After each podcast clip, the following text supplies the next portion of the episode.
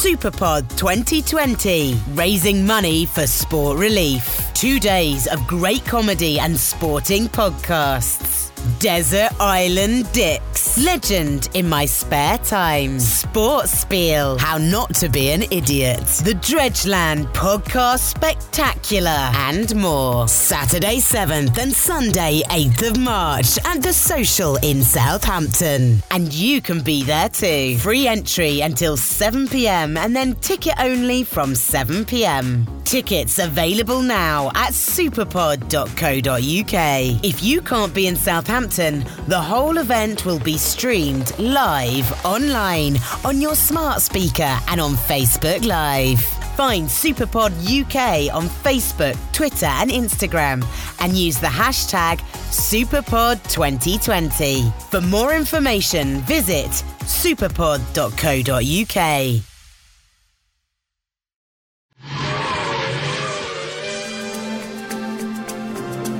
Ladies and gentlemen, Legend in My Spare Time podcast. Legend of my spare time.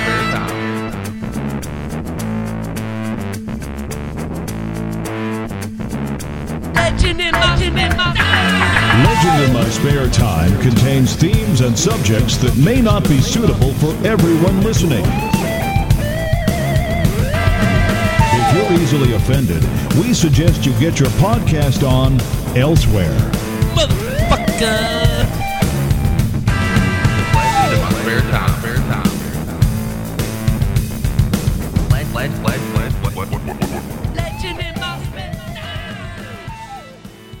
Welcome, you loyal listeners, to a special edition of the Legend in My Spare Time podcast. I say special in every episode, and every every every every, and every episode, episode is special. That's right. Thank you very much. There he is. Um, uh, we, we, a man that I've known now for, for 10 years. And we've podcasted together many, many times. I think we said last time we were together, his first episode was five or six, if that long. And uh, he's here once again from Mars Needs Podcasts and another rare, super rare human being because one that I have allowed to be in my home, in my house, with my family. It's JJ motherfucking Hawkins. Welcome, sir. I scared his cats. It was delightful. You did, and you scared a cab driver, but we talked about that last week. He did not. He did not want none. and apparently, uh, uh, according to you, I also may have scared a group of chavs. So you know, cool. Yeah, fuck it. You know, fuck it. So it's a wonderful day because we're podcasting together, and uh, we thought it was time to catch up. And um, I always love being able to catch up with you. Now, for listeners of my show, if you're wondering where Just Johnny is, no, I didn't fire him, and no, I didn't break up with him. I saw him like two fucking days ago. Don't worry, he's one of the other people that's allowed in the house with the family. Um, he's Saw him there in the house. you did. You met him. He's real. We played games. We, We played did. Cards Against Humanity. Yeah, we did. I love that game. I don't know why, where it's at, where you been all my life. Uh, and I went on a, a quite a. Now, for those of you who don't know, Cards Against Humanity is basically like who's the most disturbed, right? Uh, and I went on like a six game winning streak or something. So just Yeah. digest that for my longtime friends. Anyway, just Johnny, new job, different schedule. We haven't ironed it all out yet, but don't worry. Don't worry. Much is the same case with me and Jason, which Exactly. is why Mars needs is is taking a winter hibernation at the moment. That's right. So you and I can podcast together, you know, uh, when when we're around to fill out a few episodes. And I've, you know what, the history of this show is a cycling Rolodex of podcast co-hosts from around the world, and that's pretty cool. There's nothing wrong with that. So I'm just going to rotate through all my good buddies, and uh, you know, it's all downhill from here, in my opinion, my friend. So there we are. Um, it's been what are we? It's 2020. You know, it's the it's the fucking new year. Same shit.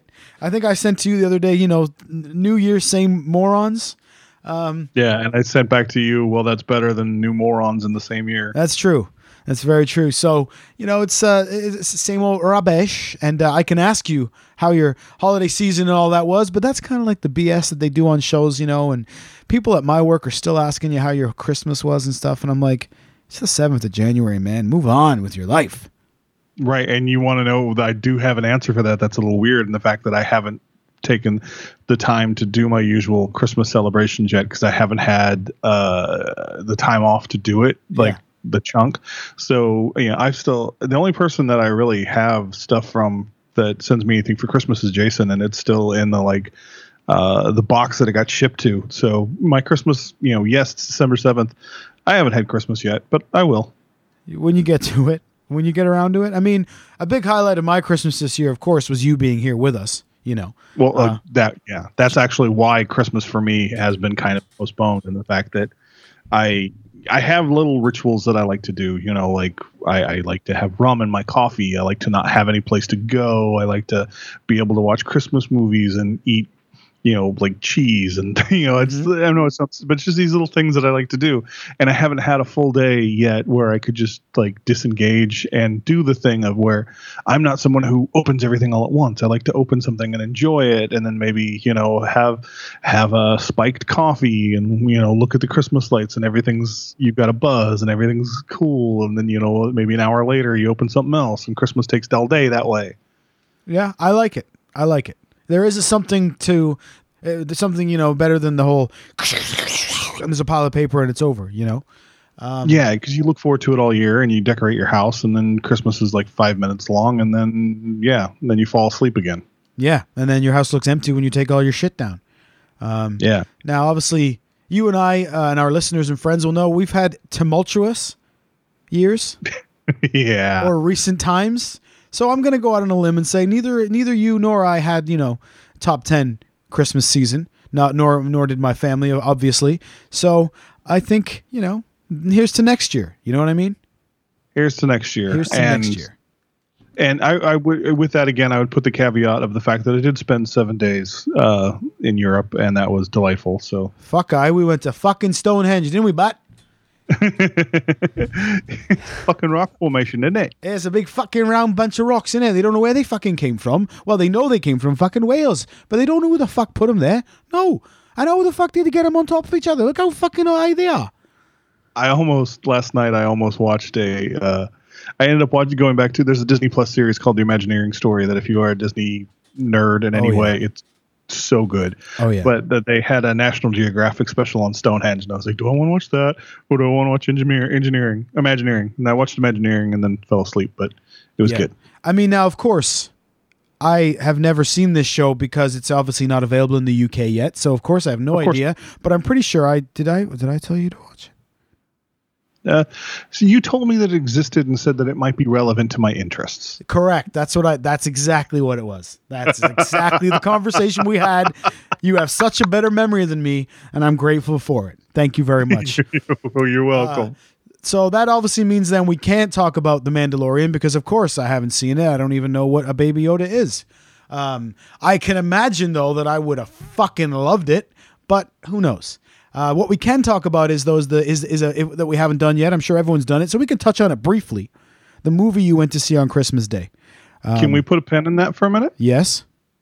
Because let's just say we said something about the fact that I might have something to say a little later. Yes.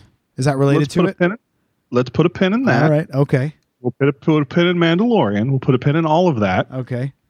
And we'll hold on to that. And we'll talk about. You said you wanted to maybe talk about touch on something else first. We'll touch on that, and then just in case I get on a tirade, which may or may not happen. I'm down with it. There's only one snag in this scenario. Okay. Uh, you mentioned me mentioning something I wanted to mention, and I have no idea what that was. Oh, you said you wanted to talk about the Golden Globes, and I, I haven't seen the Golden Oh, yes, Globes, so I'm like, what's that? See, we talk about rituals and Christmas rituals. I have a podcast ritual. You've been in my home. You know exactly what it is. The listeners may or may not. It's none of their fucking business. But You do laundry. That's right. I do laundry. That would be why I Do just laundry before the episode. Of course, you have to because if you don't have, I can't settle unless there's clean underwear in the dryer. You know what I mean? I just can't settle. So I want to talk about the Golden Globes. You have not seen then uh, the Ricky Gervais um, uh, opening monologue. So there's two things. I, I, there's two things there. A, I don't have a. Uh, I don't pay for cable.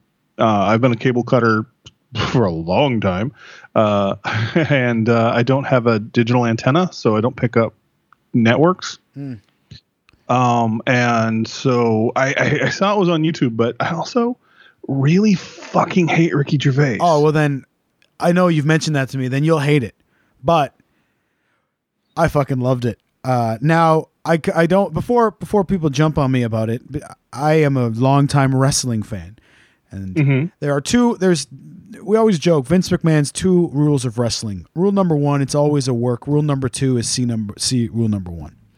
Right. Exactly. Rachel and I apply that to all forms of entertainment, if not life, right? So you'll be watching a reality show and be like, it's a work. So, of course, I know this thing was written, okay?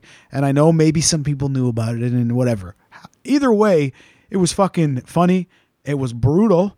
Um, and it was great watching people squirm in the crowd. Uh, he went for people hard. Okay. Um, so uh, he again, I'm not gonna like you know, try to repeat the whole thing. I, I think people should listen to it. I may even put it in. I may. I wish I had my old setup where I could play it so that you could hear it too. and We could listen together. But again, you hate him. But that might be kind of fun.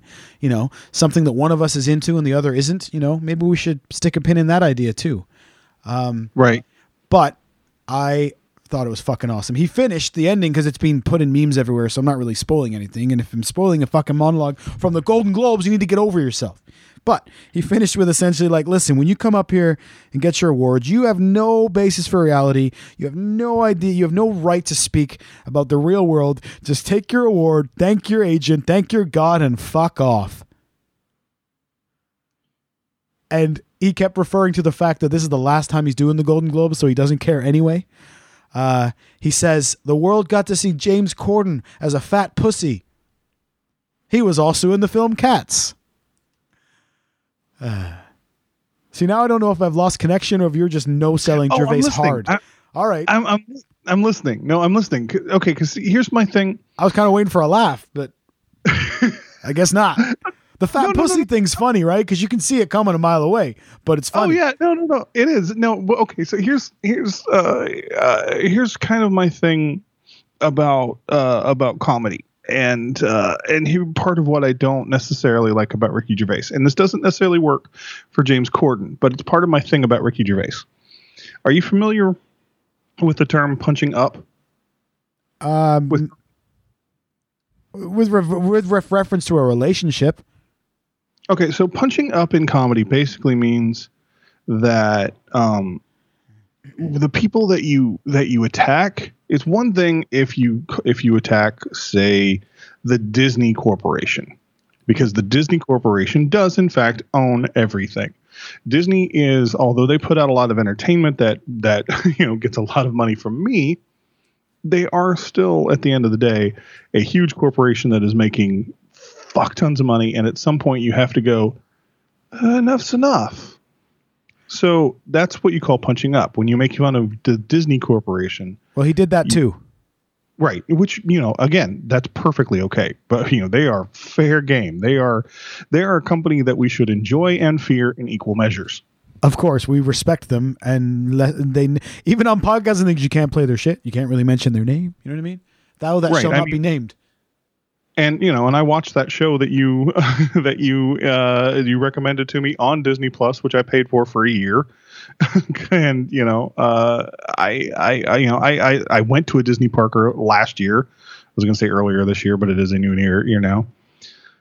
Um you know i love i love me some disney. So but also you know we should kind of fear their amassing of power. So that is so that is definitely punching up. When you when you are attacking somebody for their weight I- that's when I start to get like, that's Yeah, I mean, I know he he, he does a lot of like jokes, digs like that, but it kind of like the. I remember having an argument with uh, a friend of mine with years ago with the the whole when Kanye West uh, stole Taylor Swift's award. Okay, now Taylor Swift now versus Taylor Swift then is a different story. If you think of the Taylor Swift now, you're like, no, attack that bitch all you want, whatever. Just in the fact that she is an established artist uh, who uh, who has had a history of of like stealing culture and lying about it, and you know, so she's not uh, she's not someone that that you know that can't take a hit or two, which is why I was saying it doesn't really work with James Corden because he also is you know wealthy and powerful and doing just fine. Uh, but the Taylor Swift that was attacked by um, by uh, Kanye West that year, was a 19 year old girl who that was like her first major award. And fucker had to go up there and take it from her. And at that time, you didn't know if she was going to have a long career. She was just a little kid that went up to get an award. And douchebag had to go, uh uh you don't deserve this. Fuck you, asshole. She should have punched him in the face. Yeah. Um, but you know, saying that he does mention the he accuses the the audience, which is full of celebs, by the way. Uh, you know, oh, you all say you're woke and you work for Disney and uh, uh, Amazon and whatever else the references were, and he says and companies that run sweatshops in China, and you think you're woke. Uh, so he did, you know, he he. I thought it was very funny. Uh, Tom Hanks did not think it was funny. If you go back and watch the footage, because you cut away to celebrities at certain points. Um, he talks about The Irishman, which I haven't seen yet. He talks about Once Upon a Time in Hollywood, which I haven't seen yet. Uh, he talks about Once Upon a Time being so lo- in Hollywood being so long that by the time the movie ended, Leonardo Leonardo DiCaprio's date was too old for him. But um bump. To which Leo laughed. He then went on. yeah, to, he then went. solid. He then went on to make a Prince Albert reference. So then you're like, oh, you're skirting just you know, just a bit. Mm.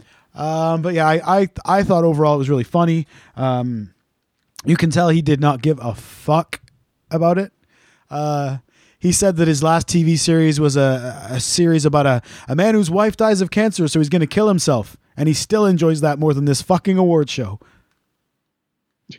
Jesus. So I don't know how he got up there and got away with it and they let him finish the show. Obviously, somebody knew what the fuck was going on. There was a Vince McMahon somewhere that okayed that. So uh, Oh yeah. Check it out, folks.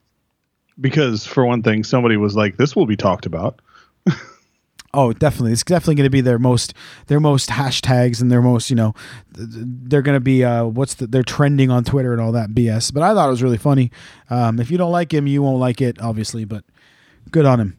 And people are calling it hateful and I'm like, it wasn't hateful. Come on. Did he hurt the movie I'll stars check out. feelings? Come on.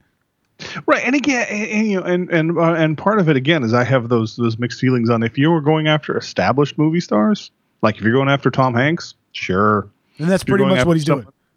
Yeah, I mean, if you're going after somebody who's, um, who it's like their first film or it's their first major award, I'm like at that point, that's when I start to go, "Eh, fuck you. Yeah, he, he he accuses the Hollywood National Press of being racist, and that's why there's no, no not more people of color nominated for awards, And that's true. right? And I'm like, well, he's it's true. He- he- pff, what do you? Why are people mad at him? But I wouldn't say it's hateful. Um, it, Yeah. it's I I think you'll enjoy it just for the reactions of the crowd. Would be they celebrities or not. I, some of my favorite parts of watching comedy stand up is is watching the people react in the crowd. Um, and it's great to watch people. So the people who love it and the people who are like, goodness gracious. I just can't believe he said that. Right. But again, you don't know how much of that is worked too, because they're like, "There's a camera on me. I better act disgusted." Right. And, but uh, yeah, and there's also yeah that the the, the whole uh you know Ricky Gervais is in that category of the of the it's okay I offend everybody and it's, like, mm, it's not okay to offend everybody. Have a viewpoint, you fucker. Yeah, yeah. Well, you know, I thought it was very funny, but I'm kind of a dick. Well, I, and I'm not saying that it's not. I'm I don't know. and even then, even earlier when I felt bad because I was listening to you, it wasn't that I was I was giving you the the crickets. I was actually just listening to what you had to say. Yeah, I just thought you were. I just assumed, you know, being us as close as we are, no-selling. you were just no selling. Yeah, that's always my assumption. I was like, did you just did he just no sell my joke? Which Rachel Rachel accused me of just the other day. She accused me of no Oh, selling wow. one of her jokes, Oh, and I was like, oh, shark has veins. Which is, you know, what's funny? I'm going to make a confession to you. I don't really know what that expression means. I just sometimes I use it. I don't know what it means. I, I'll be quite honest. I couldn't even fully hear what you said, but I liked it. Shark has veins.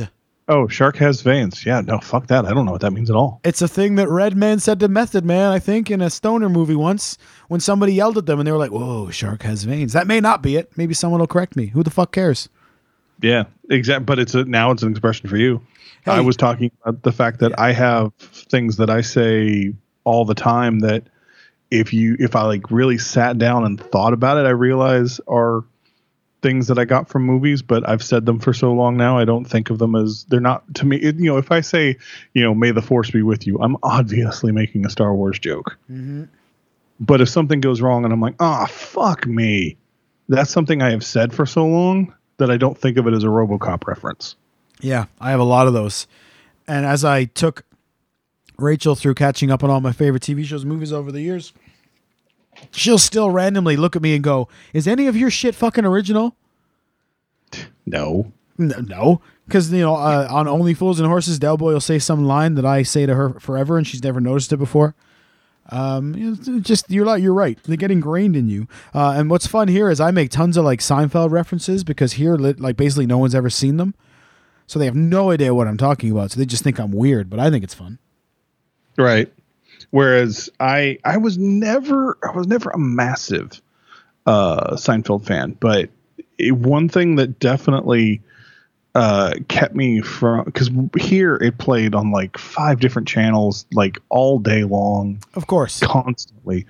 Uh and uh i was for oh, for years i had a job where i worked the quote unquote hot food station at a restaurant which basically meant that i made paninis and served soup.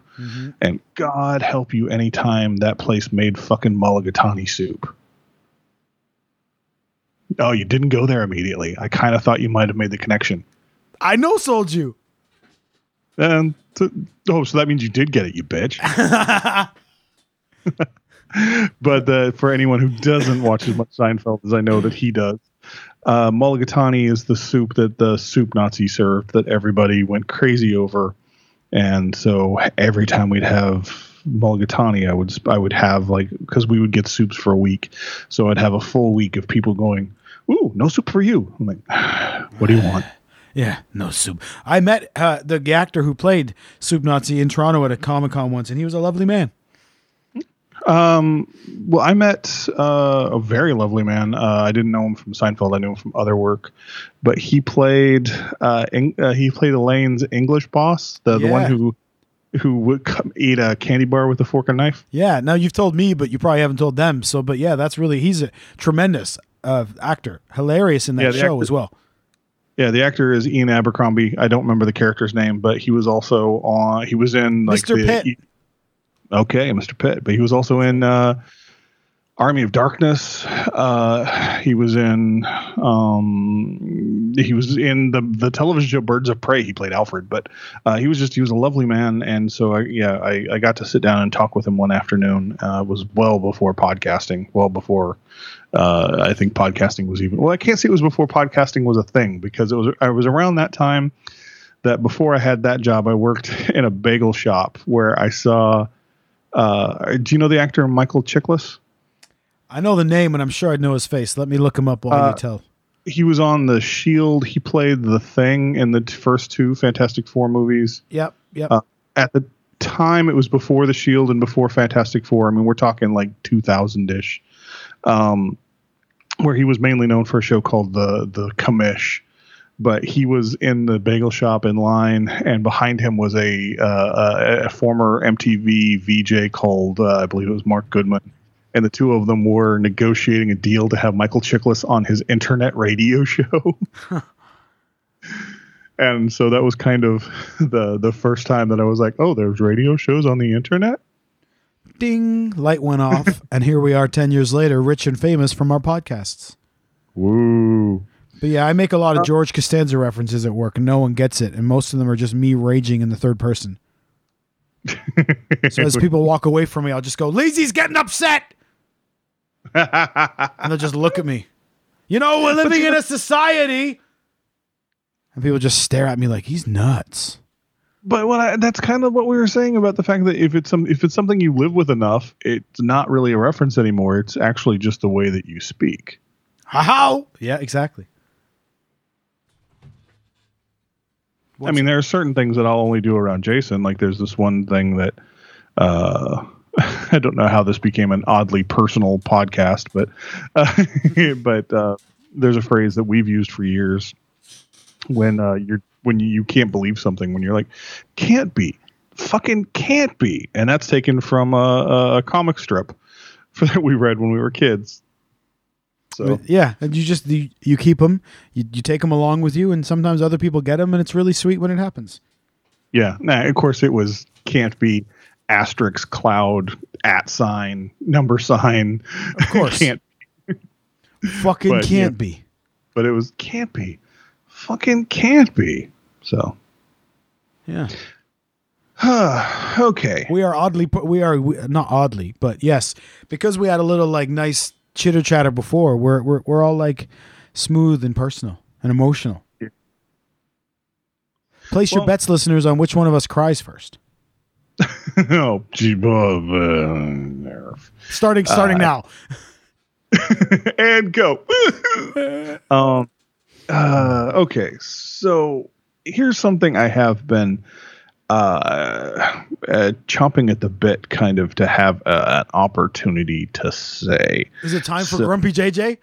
It might be time for Grumpy. Oh, J- I'm going to yeah. try to get to Grumpy JJ slowly. I, I might be able to stay logical JJ, but there's definitely some grump in here. I think we need a Grumpy JJ theme song one day. Maybe. So here's before I go off on all of this, one of the things that is a key to everything I'm going to say, and, and I want to state it clearly now, is that any way that you interact with any form of art, be it film, television, a painting, a sunset, however you interact with it, and it makes you feel is 100% correct and valid. All opinions are just that, they are personal. So, if I am sharing my opinion on something and you do not agree with it, your opinion is still valid. Cool. There we go. so, there um there's two things that are really kind of pissing me off that I haven't talked about. The, uh, I know. There's the I first know where thing you're going now, so that's why I'm. before I go off on onto the the the Disney owned property that I will probably be talking about in a moment. There's another thing that I haven't had a chance to talk about because the podcast has been on hiatus.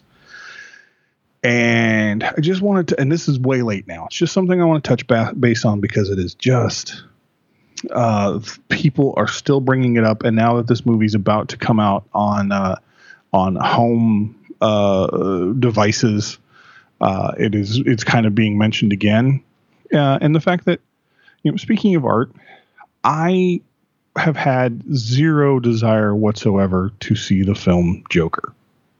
Okay. Um, doesn't look like my kind of film. Um, I, I have no doubt that Joaquin Phoenix turns in a perfectly good performance, but not only did it did the trailer make it look like it was not my kind of film, uh, as well. Every time the director opens his fucking mouth, I want to stick. I'll say my foot down his throat. Yeah. Um, uh, he one of the things he has talked about a number of times is how he used to do edgy comedies. Now, your tastes might vary. Comedy is very suggestive. Suggestive. Well, But- it is.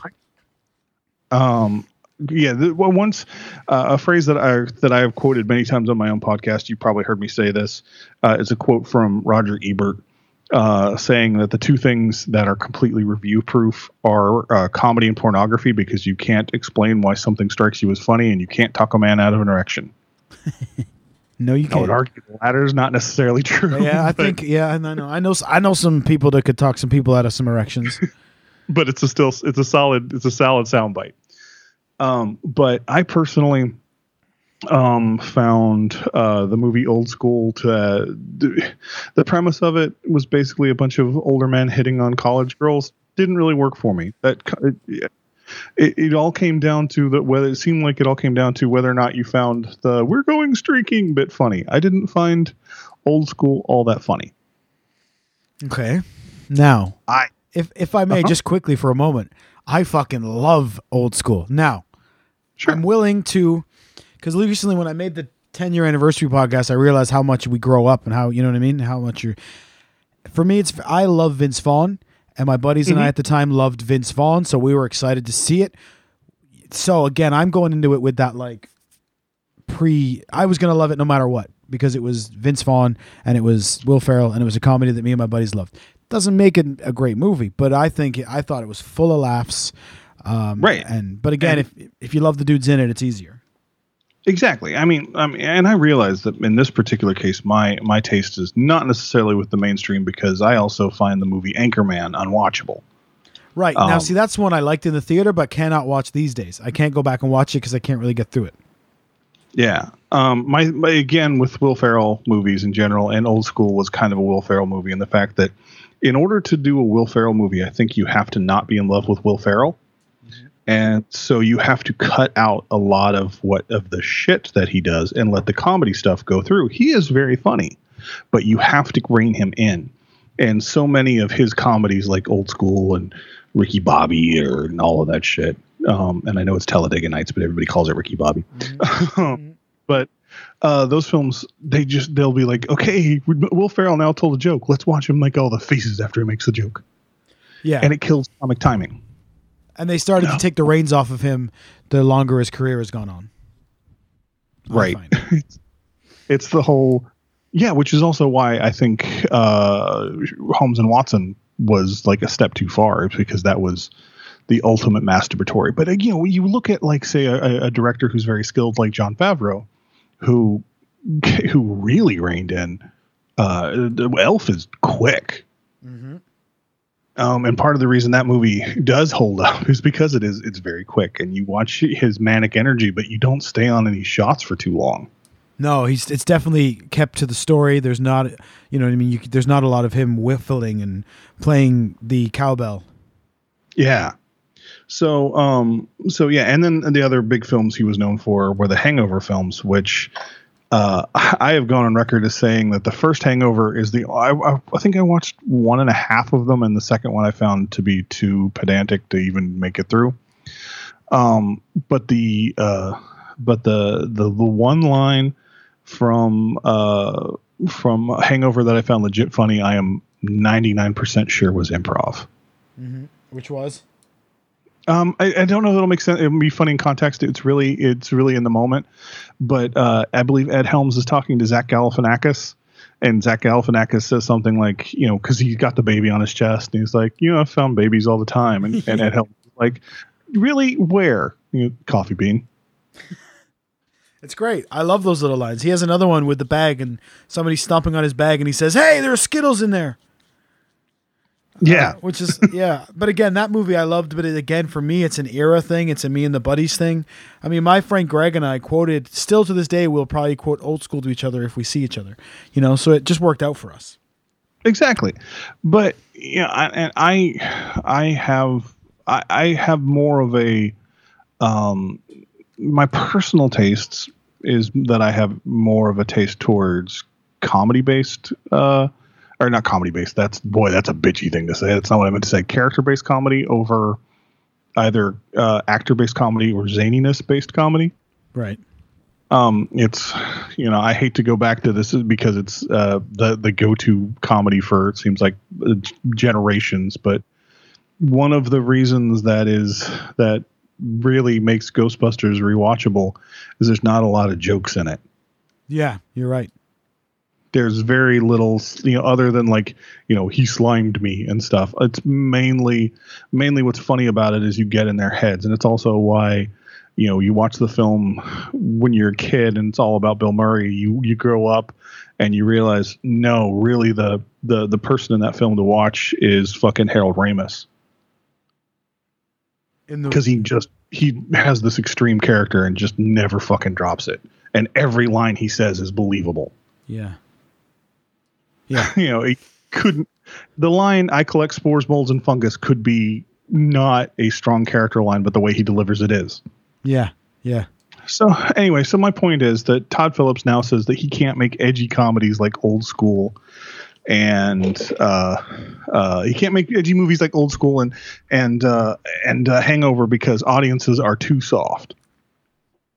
In the same year, Taika Waititi came out with one of my favorite films that I have seen in a long time about a kid with an imaginary Hitler friend. It's a kid in the Nazi youth who has Hitler as his imaginary friend. Sounds hilarious. It really fucking is. I have not seen it. I'm not opposed to seeing it. It just hasn't crossed my path. It hasn't. Yeah, it was a small release film. I mean, for one thing, it was a film about a, a kid in the Hitler Youth who's obsessed with Hitler. Right. It's not, and the and it's not. It. I don't know if you've seen Taika's film Hunt for the Wilderpeople. I mean, No. because Taika's now mainly known for like the Mandalorian finale and Thor Ragnarok, but Called me a dickhead. Uh, yeah, and his little bits like that are hilarious. Yeah. But the um, but Hunt for the Wilderpeople uh, is is a film that is it starts out really beautiful, and then something horrible has to happen to change the status of the film. And when the something horrible happens, it breaks your heart. Jojo Rabbit's a film about the Holocaust. It, some shit bad stuff happens. It's an emotional film, but it's also funny Yeah. You know, there's a scene in it where the Gestapo is raiding someone's house. I just watched, saw this on YouTube with, with Stephen Merchant because Stephen Merchant plays one of the guys in the Gestapo, uh, where there's something like 31 characters all saying like "Hi Heil Hitler" to each other for like a minute straight because they're greeting each other, and it's so Monty Python and ridiculous Yeah. as they all like make eye contact and go Heil Hitler, Heil Hitler, Heil Hitler, and it's yeah, I don't know. It's just it's a it's a very it's a strange film, but don't tell me you can't make edgy comedies, especially in the fact that that ca- that film is hundred percent character based.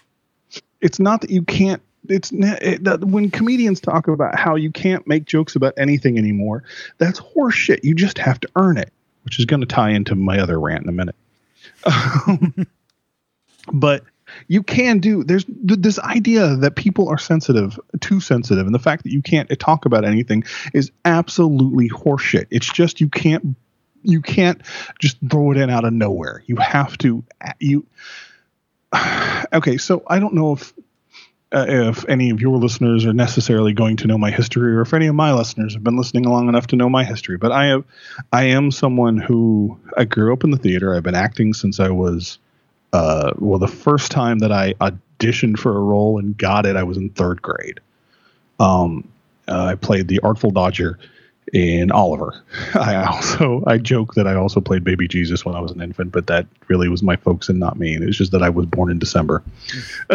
um, but so basically, from third grade uh, on, I have been I have been in the theater. I have I have directed. I have written things that have been performed. I have acted. Uh, it's so when I say when I talk about craft and stuff, I'm not I'm not I, I'm not trying to oversell myself, but I'm not some asshole that just watches a movie on the weekends.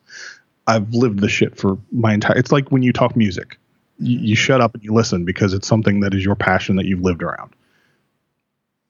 Yeah. So, um, I directed a couple of years ago. Well, it's been a number of years ago now, but I directed a comedy um, that a friend of mine wrote that involved um, uh, a Freaky Friday style body swap where a kid was um this is so awful to say. When you break it down like this it's such a terrible thing to say. But the kid freaky friday with his dad on his birthday and the mom turned out to be a bit of a dominatrix and so the mom like slipped him a Viagra. It was it was his birthday. Like slipped him a Viagra, a Viagra, and like tied him up to the bed, and so there was incest involved. In a freak, You couldn't make that play today. People are too sensitive. That's what I say. the way that you make that comedy work, and the and part of the reason I bring this up is because somebody saw the version that I directed, and then they made it. They liked it enough. They made a short film out of it, and I, I'm going to say that I think the short film was terrible because the short film didn't understand what we got right. And then if you are going to go that dark, the beginning has to be the relationships that you have to establish the fact that the family loves each other.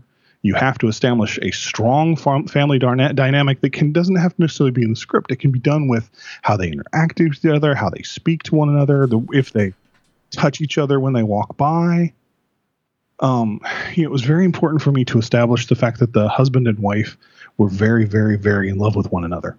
And that's why you can kind of go there because you're like, well, the wife has no idea. And so you earn, you earn that dark twist. by making the by by establishing the characters at the beginning, you earn the, the ability to go anywhere. And every audience that saw that went with it. Because we earned their trust. Yes. There's you know, so yeah, you, you this idea of you can't do that these days is horseshit. As long as you establish that the that that that that, that you can you have faith in the characters and that no matter where you go, even if it has a dark ending, that the characters are probably going to come out of it, you know, different but okay. Boy, that kid's fucked up though, isn't he?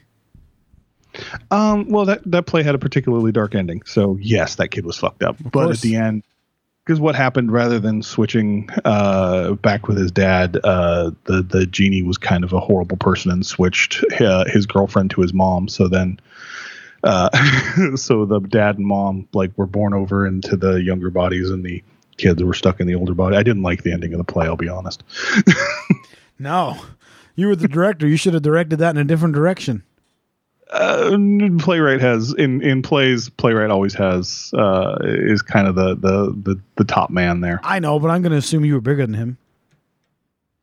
uh, we were about the same size and also uh much like in wrestling well he had more pull Fair enough. I understand. He was higher on the booking committee.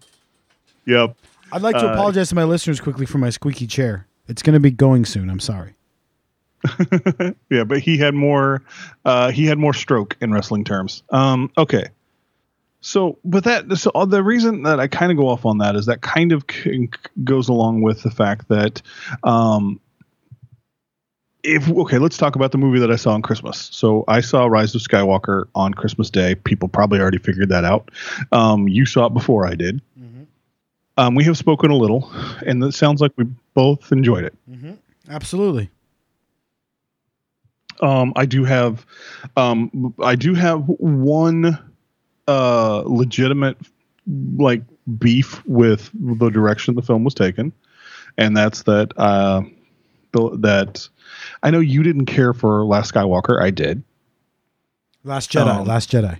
Last Jedi, excuse me. You didn't care for Last Jedi. I did, but Last Jedi established um, a very strong character in Rose Tico as the everyman who uh, idolized heroes and then kind of by the end realized that she could be a hero. It was a great character arc, and um, she wasn't utilized in Rise of Skywalker enough, and for my tastes. Sure. Um, seen- and I've seen the opinion. You know, um, I look at it exactly the same as like the years when the fans wanted the WWE to push Daniel Bryan, right? Fans, Right, and so- they're unhappy with the booking of the movie.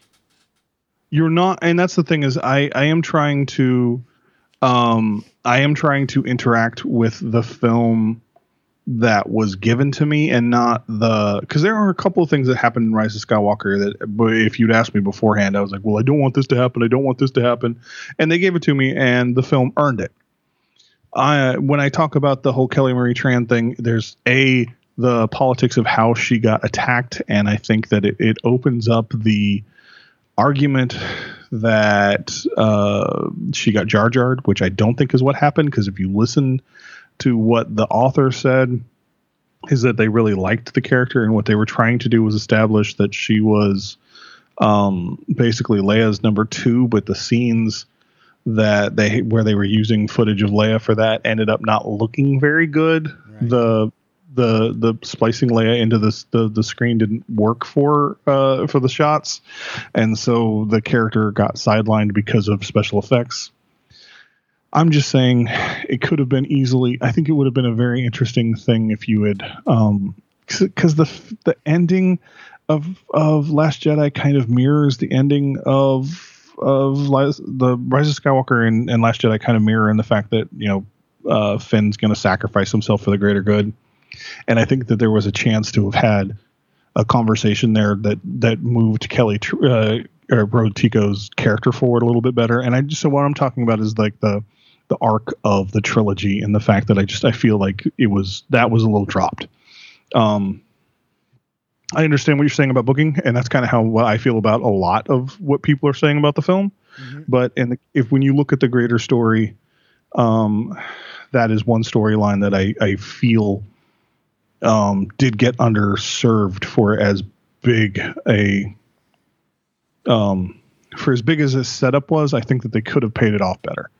Um, so that's my that's my legit like critique. I think a lot of the other stuff is little piddly stuff because I mean, uh, we're going to spoiler city now. um, I guess we went into a- but you know in order to discuss the film you got to go into some spoiler shit like you know because if you would ask me uh before i saw rise of skywalker if i would have if i wanted uh i've been saying since force awakens came out that i didn't want uh rey to be uh family to anyone Yeah, I remember. um, and so when they made her a Palpatine, uh, if you know, even when it happened in the film, I was like, "Meh." but then I got over that pretty quickly because I saw what they were doing with it in the film and why they did it in the film, and this idea that it. Uh, so there's there's stupid critique, stupid ass critique out there that says that they that the film was made by a Reddit thread or that people that the that the angry fans and that's the other thing that I really pissed off about is this whole idea that Star Wars fans now are this horrible toxic bunch when if you listen to anyone who works on Star Wars anyone who has gotten attacked with the exception of maybe Kelly Marie Tran um, they will tell you that it is roughly 5% or less of the comments they get are negative that 95% of Star Wars fans are you know even if you don't like something you can have a discussion about it and you don't have to go no you suck and everything sucks Yeah, but unfortunately, those are the loud ones, and those are the ones that get the retweets. And those are the ones that get picked up by media. So then, of course, Star Wars fans are little bitches. Boy, it's similar to wrestling again, isn't it? they and that's that's a lot of what i that's a lot of what i am really frustrated with right now is the fact that if you like the movie like the movie if you don't like the movie don't like the movie uh it's perfectly possible to to say not like a movie like say old school that you have friends that like it a lot you and i have never talked before about how about our feelings of that film because it's not that important No. And I mean, when I look at current wrestling, I, it's not for me. I'm not enjoying it. I don't. I don't watch it. But I also don't jump on Twitter and bitch about like, uh, man, why why isn't Kevin Owens getting a bigger push or whatever, right? Because if I'm not watching it, and it's none of my goddamn business. And if somebody does Yeah. enjoy it, then that, that's that's their goddamn business, right? I mean, I'll be honest. I don't want to sidetrack to wrestling, but I cannot fucking believe Brock Lesnar's still the WWE champion. But goodness gracious, that's not important. oh and the fact that they fed kofi to him in seconds yeah, and but you know, but by the same token, you know, uh, I I don't watch it, uh, but I do I, I follow little things here and there, and so, um, do you care about wrestling spoilers at all? No. No. You And- said no? No, I don't give a fuck. Because I follow Okay. a lot of Twitter accounts and stuff, but I don't watch it. So, you know, um, I, I, but I could not believe he was champ still. No, no, no. I know, but I was going to say something that happened even last night, which it won't Fine. be last no, night. please say it. Folks, it's January 7th, the time of this recording. If you're upset by the time this comes out, you got to move on with your life, man. It was just a you know you- mentioned Kevin Owens, and so uh, I am kind of happy that you know Kevin Owens is one of the characters that gets warmed up and cooled down and warmed up and cooled down. Uh, and I thought it was kind of interesting. So he's in a program right now with Samoa Joe. So please let both of them get a push. But they were uh, they had a surprise tag team person that was supposed to come out last night, and uh, it, to everyone's surprise, it was a very healthy, very tough looking Big Show. And uh, I never would have thought that in 2020 uh, you would get a "We Want Big Show" chant going from an audience, but he looked good. I'm glad to hear it. I'm glad to hear he's healthy and all that stuff. But you know, yeah, the it's wrestling fans, Star Wars fans. It's all the same little sick little world. And again, I don't want to get sidetracked. But why the fuck is the WWE champion entering the Royal Rumble? That defeats the whole purpose of the Royal. Okay, I don't want to get into it. I don't want to get upset. I, I I, I don't want to get upset. not- I don't I- want- and that is this is why I don't watch wrestling anymore. You know what I'm saying? Because I was like the abused girlfriend that just kept, or boyfriend, let's be fair, who just kept coming back. Oh, look, I know, I know he really hurt me this time, but he's changed, baby. Daniel Bryan's the champion now. He ain't gonna hurt me no more. And then you get another cuckold storyline, which Vince McMahon must get off on. I hate those storylines. The whole splitting up a mm-hmm. husband and wife and this and that. Blech. But what I did enjoy was Rise of Skywalker. Yeah, my and uh and so in Rise of Skywalker, the reason I'm guessing that Lesnar's in the Royal Rumble is whoever uh, eliminates him is going to be the ultimate winner, and so you're setting up a, a match that has stakes. I'm thinking. Sure, but there's other ways to do that too, man. Fuck. I agree with that as well, and the fact that he's the champ, so everyone should have a target on his back. So Rise of Skywalker. And if he wins, the only one he can go after is the Universal title, and now Brock has both, and that's even worse because now you're champ of both titles. Is ne- I don't want to talk about wrestling. Which again, uh, I don't think uh, Fox would want. Fox, which is owned by Disney, so you know we're, we're on track. Who's the Universal the- champ? Oh Christ! Awesome, it's fine. I can I love that neither one of us knew immediately. That's the only point I was trying to make. Um, you know who who uh, who was the Skywalker when they talk about Rise of Skywalker? Do we ever get that? Um, well, it means a couple of things. I think. Who the fuck is the champ? I'm sorry. I'm actually. I don't know. Let- Rachel, who's the Universal Champion in WWE? Don't look it up. Do you know? No, that's the other belt. yeah, not the black belt, the red You belt. You know what? She, she doesn't know either, but she's made very educated guesses. She said it's probably Brock, Seth, or Roman. It might be Seth. It might be. We don't know. We don't know. But she's right. That's the booking of like you know a couple years ago. The answer would have been it's either Orton or Cena. You Yeah. I mean, so it's one of them. Who gives a fuck anyway? So the, I believe Rise of Skywalker is either. Uh, it, I think they're basically talking about the fact that um, in the film we a see that the what they were planning on paying off in this film all along was that Leia had dra- Jedi training, but unfortunately Carrie Fisher passed away before they could pay it off. Yeah. So we got a game cutscene instead.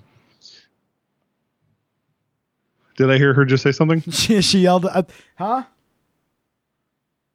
I think she yelled out Seth Rollins. Okay. Is that right? We we still don't know. Fuck it. Fuck. It's it could be me for all we know.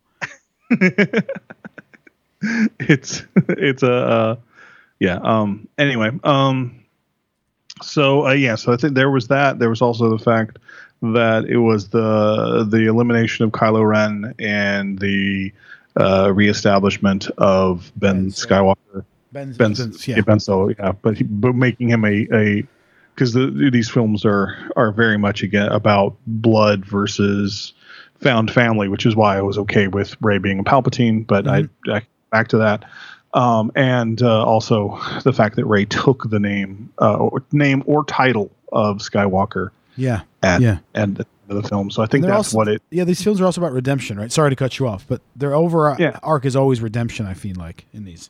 Well, yeah, and I uh, so here, you know, I actually had a conversation with my roommate about this last night because he'd seen Star Wars and we hadn't talked about it, and he was saying that the, the his main beef with the film is that he didn't want uh, Kylo to, if he did get redeemed, to to get off as easy as he did. Um, Yeah. which I understand, which I you know I get. That is also, I was also anti uh, what I had heard referred to as uh, Bendemption. I was also anti Bendemption. I was like, no, because you know I was I was like, no, fucker killed uh, killed uh, my favorite Star Wars character. Right. Uh, one of two, him and Chewbacca are my favorite Star Wars characters, and he fucking killed him, and he doesn't get off scot free. The film does a beautiful job of having having Harrison Ford come back, and again, it was a Harrison Ford that came back to play. It was not a Harrison Ford that came back to go. "Uh, Ben. Oh, wait, what? she just yelled out Bray Wyatt. Really? Oh, it is Bray Wyatt, the Okay. Fiend. Yeah, the Fiend. Cra- He wanted at Crown Jewel. Our wrestling reporter.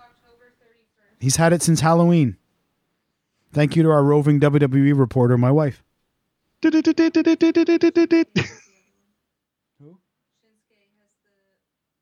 And Shinsuke has the Interco- Intercontinental. Oh, okay. Who's USA? Who's USA? we didn't see that one. We don't. We don't know. Becky has one. And Bayley has the other. We're all caught up. And tag teams are who knows. Irrelevant. The Viking Raiders or something. Oh, they have the title. I didn't know Yeah, that. There you go. How interesting. Boy, do we love wrestling. Um, but please, I'm actually enjoying our, our Star Wars chat. Um, he does, you know, he doesn't get to get off easy, but Vader gets off easy. But we don't we don't get to see Vader kill like a Han Solo type. You know, we don't.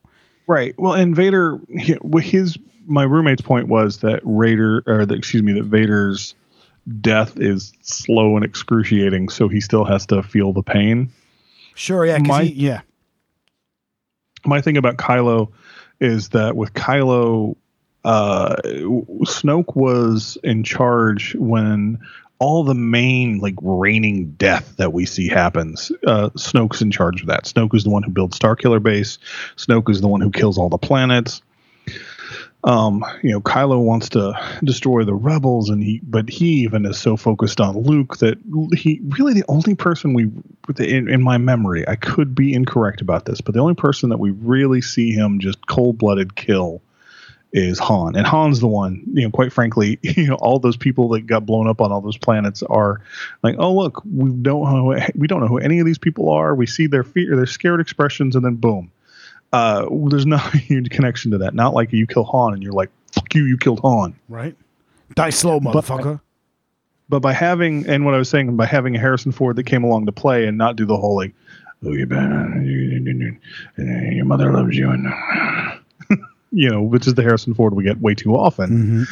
Um, because from what I understand, uh, Harrison Ford also likes to do a lot of laundry before he goes and performs. Fuck eye, he does.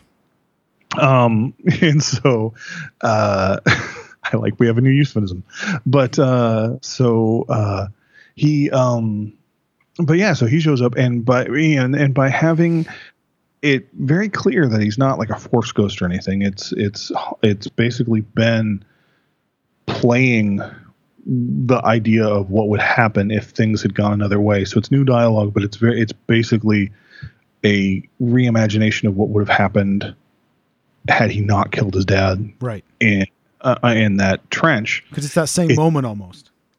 Yeah, and, and including the whole like imagining him, you know, when he couldn't actually say, you know, Dad, I love you, I miss you, and having uh, Harrison Ford in a not overly wink and nod way of going, he said the line, he said the line, Yeah. but still going, I know. I know. And you know, so you're not doing the whole like, you know, they they use the I personally believe the term fan service gets used way too often, but um, but yeah, I don't really feel that they're doing the whole like he's gonna say it, he's gonna say it. It's just sort of a, aw, that's cute. He probably heard the story of his folks say that, and he remembers. Beautiful. Or it could be something that they moment. did.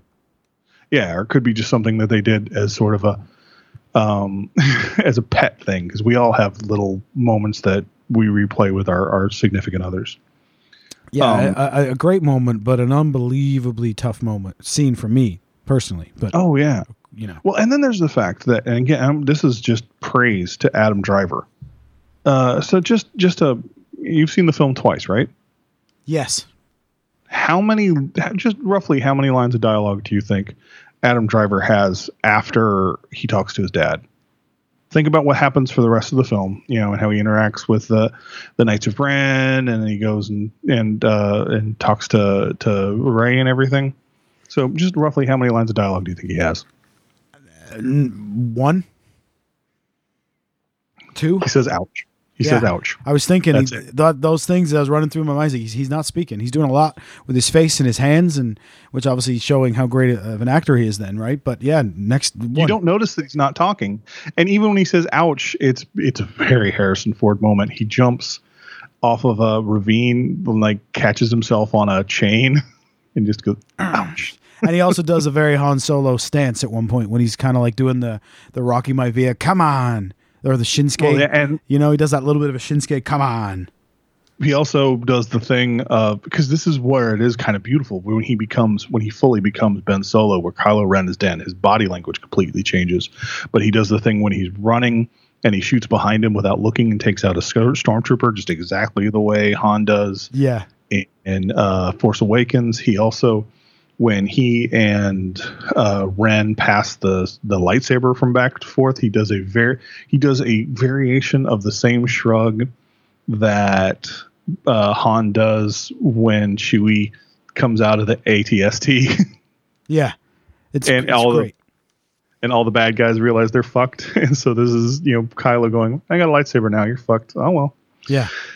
And so it's just this beautiful uh, this beautiful uh, sort of transformation from this character that we've seen for two and a half films into a character that we had not seen before. And so you're able to believe that metaphorically when uh, when rey kills ben she kill or when rey kill when rey stabs kylo she kills kylo and then heals ben. I mean even to the point of the scar on his face that she gave him in the first film is gone through the end of the film and uh, so there's that. Um, and there's also the fact that he also realizes um, in the moment that when he comes upon rey dead that he knows that he's not the one to carry the light. He's got too much baggage. Yeah. and so he gives his life to rey because rey is the one to carry on. And it, it, it makes sense. There are some people and this is where art you know is subjective there are some people that feel that when she came back to life and kissed uh, Ben, that that is the the Reylo moment that people wanted. I personally think that their connection was not necessarily romantic and was definitely different. Um, and so I don't necessarily think that kiss meant, you know, we are going to hold hands and run off in the into the the the you know into the sunset and have a little house and raise babies. I think it was more of a we just destroyed everything. Mm-hmm. Yeah. you know, you get caught in the moment. I think you would have kissed anybody then. You would have kissed Chewbacca. Mm-hmm. I mean, it, sometimes you get caught up in moments like the first moment you met me in person. Yeah. yep. Oh, that's true. You fucking grabbed me and kissed me on my face. I, and what I was trying to do was a huge Bug Bunny kiss, and nobody, including you, laughed at all. Still don't get the No. reference to the Bugs Bunny kiss. I don't want you to get mad at me. That's okay. You just didn't watch enough Looney Tunes cartoons. But he used to like on occasionally, you know, dress up like a woman, and then when he'd get found out, he would like grab him, kiss him on the face, and run off. Oh yeah, I've seen that. I understand. I'm with you. I'm with you. Okay. Um, you know, and then uh, some of the other, you know, if we're going to talk about some of the other things that I think have been uh, s- just drug through the, um, the the criticisms that I find that are not that are people that aren't paying attention to the the themes of the films or anything like that, and this idea that uh, okay, and this is a, here's a big thing right here is this conspiracy theory that somehow um, Rian Johnson and J.J. Abrams were not making the same films. Uh, you know, and that that there's all these things hidden in Rise of Skywalker that are supposed to like destroy things that were set up in Last Jedi. Well, first of all, you people fucking hated Last Jedi anyway. So why are you now saying like, well, Rian Johnson did this and J.J. Abrams is trying to? do Remember what we already said about Disney being a invasive multi-billion dollar industry?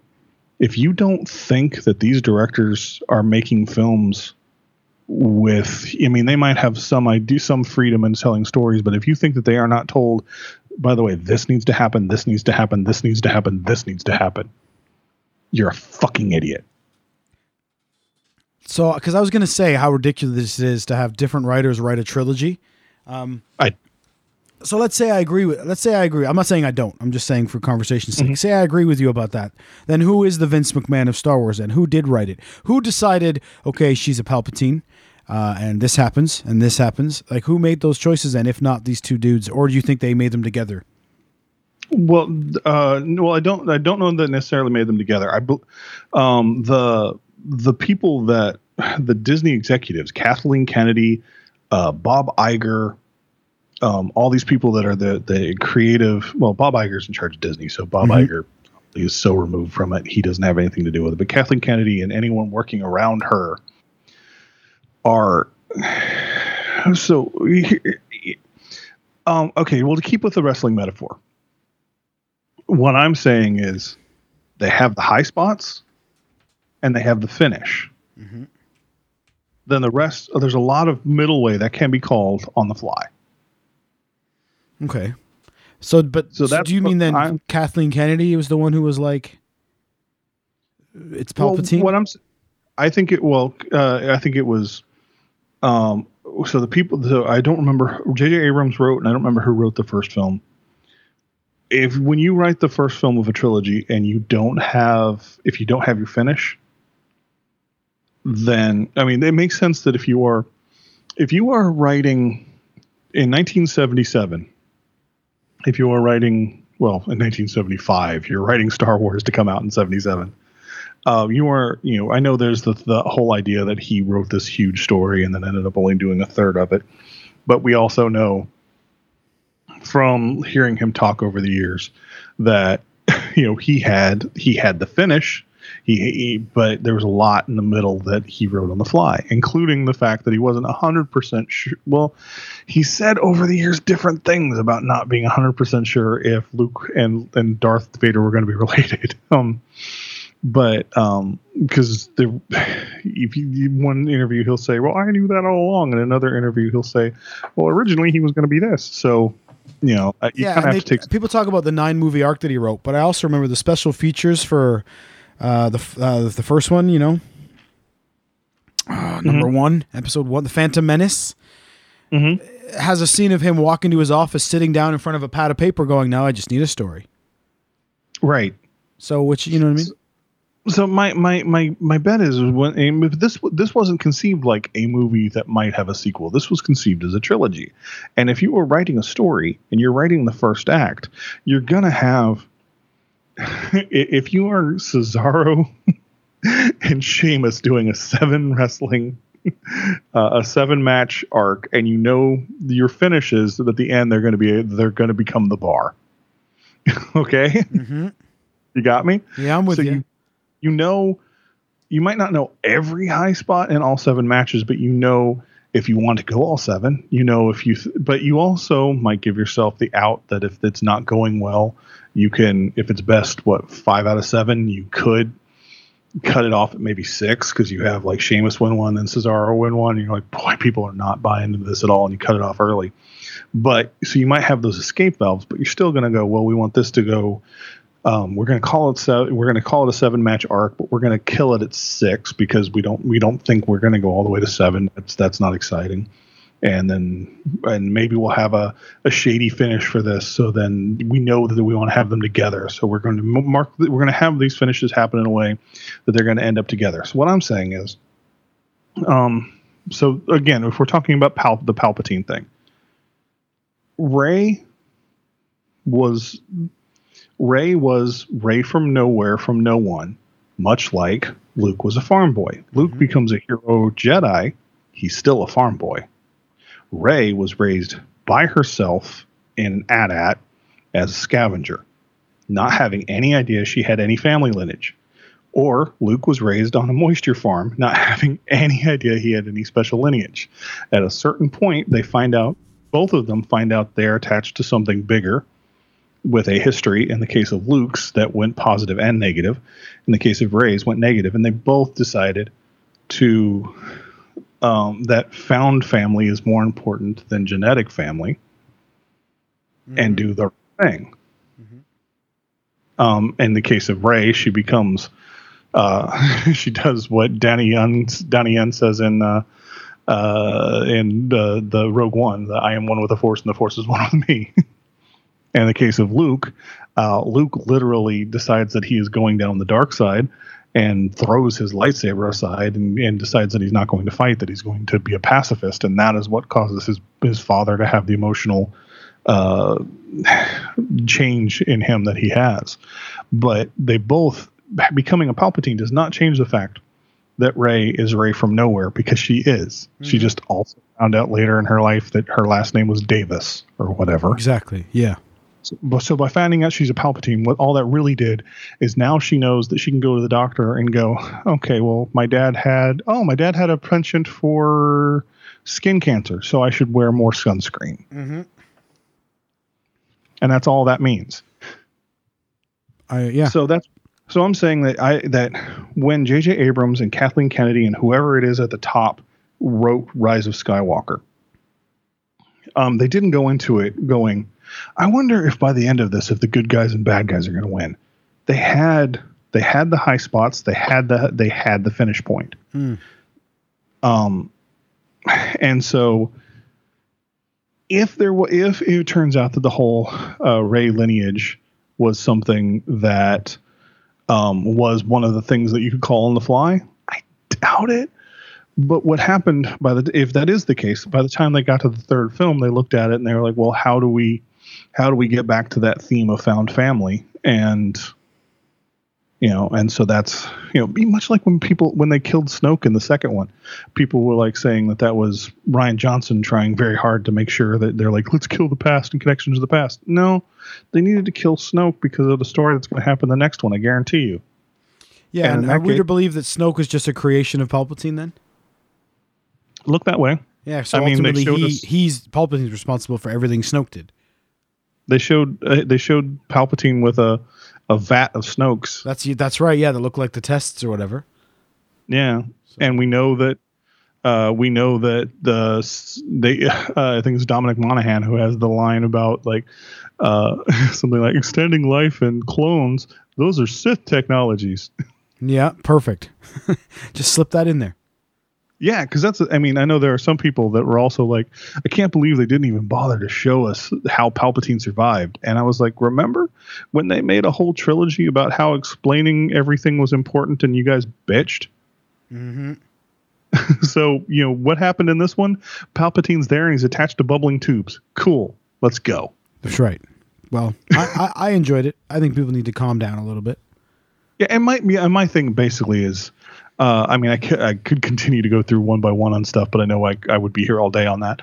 But my thing is, if you enjoy something, enjoy something. If you don't enjoy something, don't enjoy something, but don't try to tell everyone else they're stupid for enjoying it, or we're trying to make these huge arguments on why everyone else is stupid because you are the one who can see through and see that it's garbage and that it's really all about you know, the, the the fact that movie fans have become conspiracy nuts now and this whole idea of how Disney is trying to destroy Star Wars. Why are they trying to destroy it? Why did they pay billions of dollars to, for Star Wars to destroy it? But yet, but we fucking love what they do with Marvel. tell you, this one made me go on a lot of unfollows.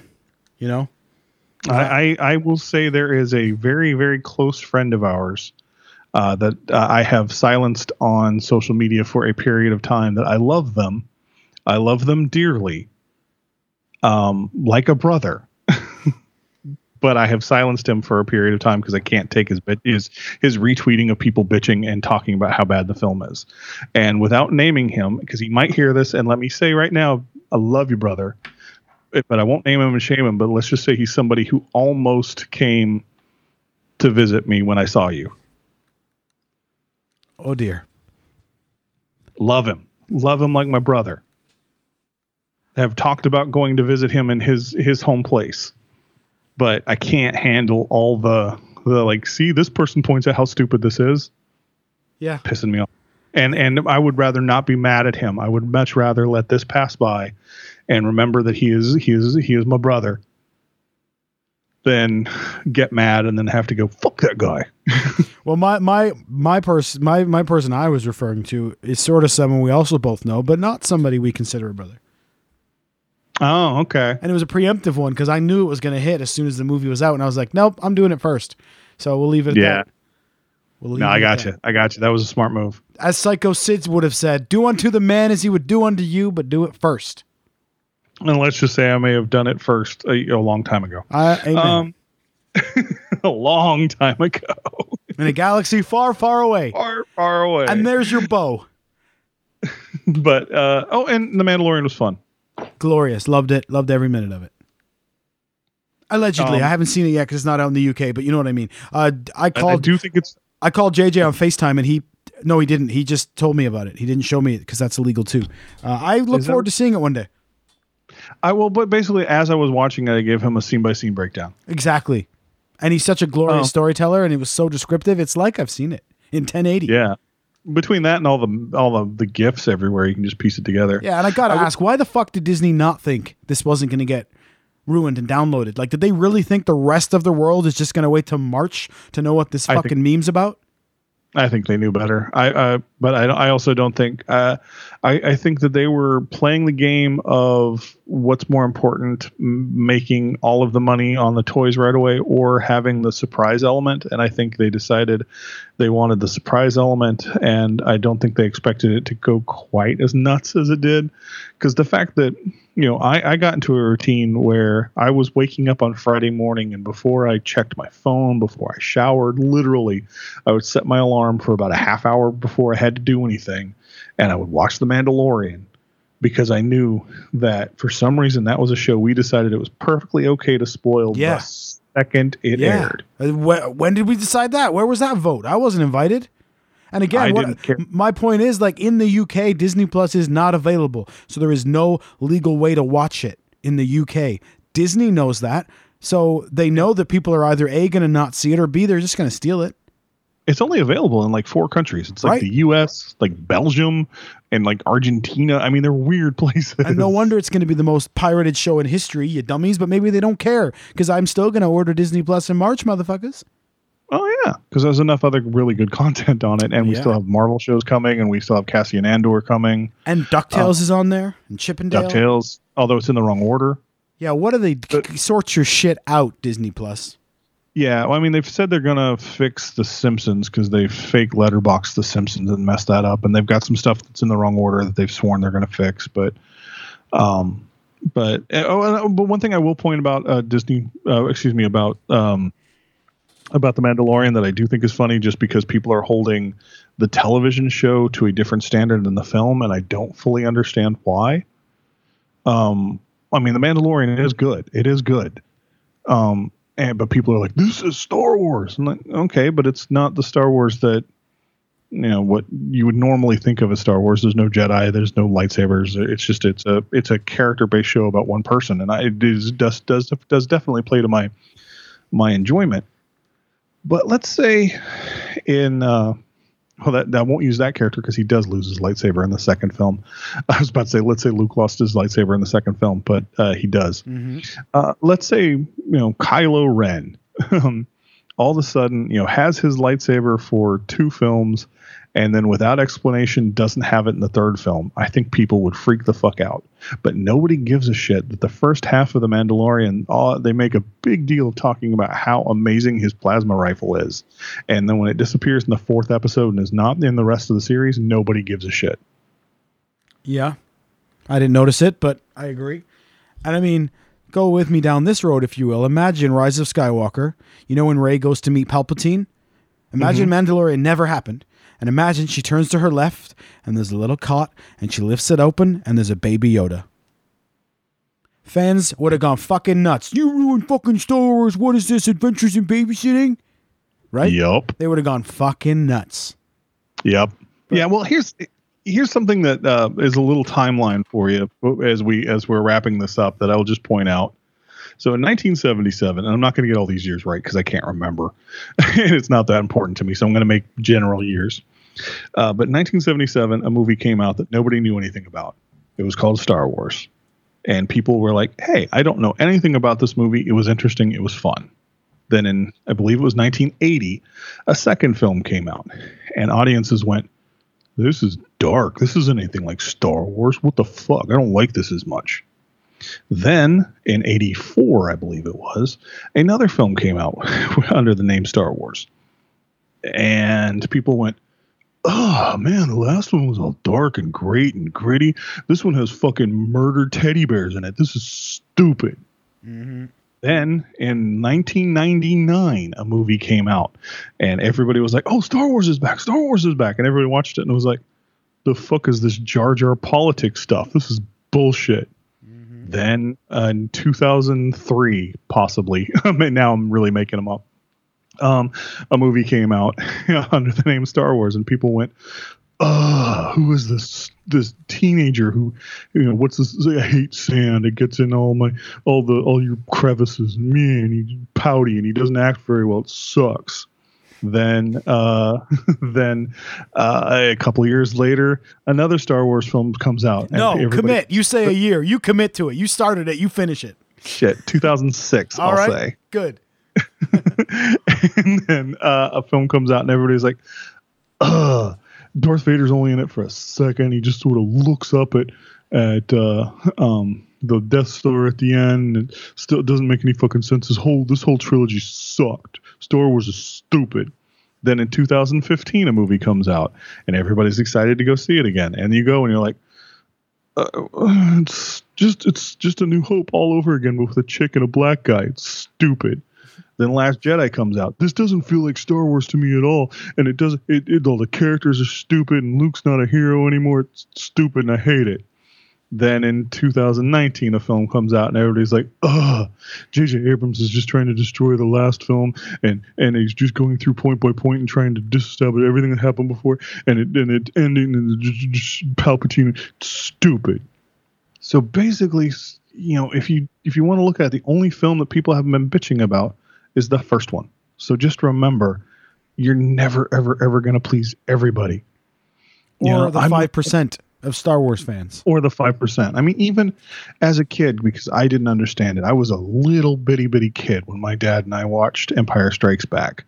And I mean, I literally remember my dad turning to me at the end of the film because it was so dark and so not what we expected. My dad apologized to me. he was like, I'm sorry, son. I thought this would be Star Wars again. you know, and now of course it's everyone's favorite film because, you know, again, you you talk about watching things from a different perspective and you grow as a as an audience member and you know maybe the things that you thought were funny are not as funny to you anymore. Or maybe the things that you didn't fully understand what the film was trying to do and the themes that the film was trying to explore uh, resonate with you more than they did when you were a little kid. So how it's another thing too maybe if something doesn't strike you uh, i will tell you that rise of skywalker the first time i thought i saw it i was like man this is like a this is like a old adventure serial. The pacing on this is crazy. I wish they'd sit down and you know just take a minute to, to like let characters breathe. You watch it a second time and you, the movie like it's amazing how much it's slowed down. Mm. And then you're like, oh okay, well these characters do have a little bit of time to breathe. It just you, the first time you were watching it, you you are accepting a lot of information and it feels faster than it does when you watch it later. Absolutely. So maybe, uh, you know, maybe let yourself change, and maybe don't let everybody else know that they think that they're idiots for not liking something, and maybe Ricky Gervais can be nice to people. and because he's being nice, what he's saying, and the Ricky Gervais side of that would be stop being little bitches to each other and stop whining like little whiny little bitches. Yeah. That's what he's saying. Mm-hmm. You whiny little bitches. Says the guy who used to host a wrestling podcast where we would exclusively whine about wrestling. But that's that's why I can point fingers at you too, because I'm I'm one of y'all sometimes. Right, but then you also decided that it wasn't for you anymore, and you guys stopped doing that show. Not at all because you guys couldn't schedule or anything. You just decided to be adult about it. Yes, that's exactly what it was. It wasn't the fact that my, our good brother Fitzy and I could not organize a fucking blowjob contest in a whorehouse. It's because it's because we took the high road. so there, what a better way to end our first my first our first podcast of 2020 With a belly laugh. with a belly laugh. I love the belly laugh. It's been a wonderful Well- 10 years of friendship. I look forward to 10, 20, 30 more. You know, I'm not being over over exaggerative about it. You know what I'm saying? I, I hope we have 30 years left. Yeah. You know what I mean? At best. I don't know. I'm not being negative. I'm just saying. All right. it's been real. Love you all. All of you. Each and every well, except for except for except for you. Everybody else I'm cool with. Not you, JJ. The person knows who they are. They knew who Uh, yeah, they go there. Fuck Yeah, that person. Yeah, you. You know who you are. Fuck them. You. That's right. Say goodnight, Eat JJ. shit. Eat shit. Good night. Oh, let's say goodnight, JJ. Good night, JJ. Eat shit. Get off my podcast. Please get the fuck off my podcast. We're done now. Don't follow us. Don't subscribe. No, please do subscribe. Please do. It really helps. And leave a review for both of us. And and, and tweet JJ and tell him how much you miss Mars Needs podcasts. Uh, and there you go. Okay, bye. Fuck It you. It won't change anything. No, We'll it won't be back, change it. It won't change fuck all, but you know, do it anyway. But it makes me feel good. Hey, it's true. Speaking of, it won't change anything at all, but it makes me feel good, and nobody gives a fuck. My new single came out on Apple Music today, so there you go. Uh, the Matt Lees band. Buy that shit. I left Mary. It'll be on all of them soon, but you know, There you go. How exciting. So here's here's my uh here's my admitting to being a little stupid. Have the rest of them been iTunes as well, or have you only put them on Spotify? Now they're all everywhere. They should all three all three of the releases should be on all of the stuff. Oh, fuck me! I should have gone and bought them already. I was I was gonna go buy. Uh, I I might have a, a good friend who maybe sends them to me, but I still want to support him. Who the and now who the fuck is is it Rachel pirating my music again? it's Elwood. Elwood, you li- and he's the blues guy. Too. Oh, motherfucker. This is such a betrayal. It's like the time I got in JP's car, Just John's car, and my fucking band song was fucking playing in the car, and I was like, "How do you have this song? I don't even have this song." I I might also have that on my iTunes. That same song Yeah, that I definitely did not use a. Uh, I did not Google MP3 or YouTube to MP3. I certainly didn't do that. well, that's the same fucking thing Just Johnny did. So you're in good company. Stealing from your buds. Now, folks, I do hey, want let to say, me buy it. and I'll buy it. all right, do it. It's on fucking iTunes. You know, I will. so put your money where your thumb is. I will. But my point from that is, uh, if you listen to me on Spotify or any of the streaming services, I don't want to be braggadocious here, but I get 0.01 of a penny for each stream, y'all. So maybe leave it on repeat when you go to work tomorrow. You know what I'm saying? Just let it run. Yeah. But if you buy it on iTunes, I think you buy it for like 79p here in the UK, 79 pence. I think your boy gets like 60 pence of that. So line the pockets. I've had music online now for about a year, I think roughly, right? Uh, and I have made. I'm gonna just flat out fucking say it. There's no shame. There's no fucking. There's no hiding it. Are you ready for this? Are you sitting down? In one, I am sitting down. in one year. After a lifelong obsession and a lifelong passion of being a musician, the two songs that I have uploaded to all of the streaming services have made me a grand total of three pounds and twenty four pence. So there you have I know that's I know that's going to sound terrible, but that's actually more than I was expecting you to say. I'm Well- very happy. It's terrible. It means I have to change my settings because my whoever they are, distributor people, I set that to 100. I was like, yeah, every time it gets to 100, send me that shit. Well, tell you what, that's going to live longer than me. Tell you that much, motherfucker. Every time it gets to five, send it. Yeah, right. Eh, Tell you what, five. Let's have it. Two. Two. is a coffee. I could cash out right now and buy two coffees at work. You know what I'm trying to say? So anyway, I'm drinking out of a Tim Hortons mug right now. Fuck I. so support your local musicians. I guess that's what I'm saying, and buy my fucking shit on iTunes, please, and put the song on repeat when you go to work. It's, I'm not asking for too much, folks. Do you know if it's on Amazon Music as well, or is It it will just be. on? It will be everywhere. So um, now the original singles, those two are, are already everywhere: Amazon Music, Spotify, YouTube, whatever, eh, all of them. Uh, and the new single, "I Left Mary." By the time folks hear this, should be everywhere as well because it's only just been uploaded, so it takes a while. But yeah, it should be everywhere. So stream it, Okay. download it, and then while you're at it, buy some other independent musicians shit too. You know? I, I I will be buying it literally after we hang up Oh yeah. because I didn't realize I could buy it. I thought it was only streaming. So Oh, thank you for sharing that information with me. No problem, and thank you for your one dollar twenty. Thank you very much. Anytime. All right, folks, that's it. Fuck off. Bye. We rule at endings. That's what she yeah. said. Well, we got good information there at the end. I swear to God, I did not realize your ship was for sale. Well, there you are. Now you do, and, and I uh, will be. I don't care that you sent it to me. I will be buying it because I believe in supporting the people you enjoy. Excellent. Thank you very much. You folks, mm. listen to listen to your uncle JJ and do what he says.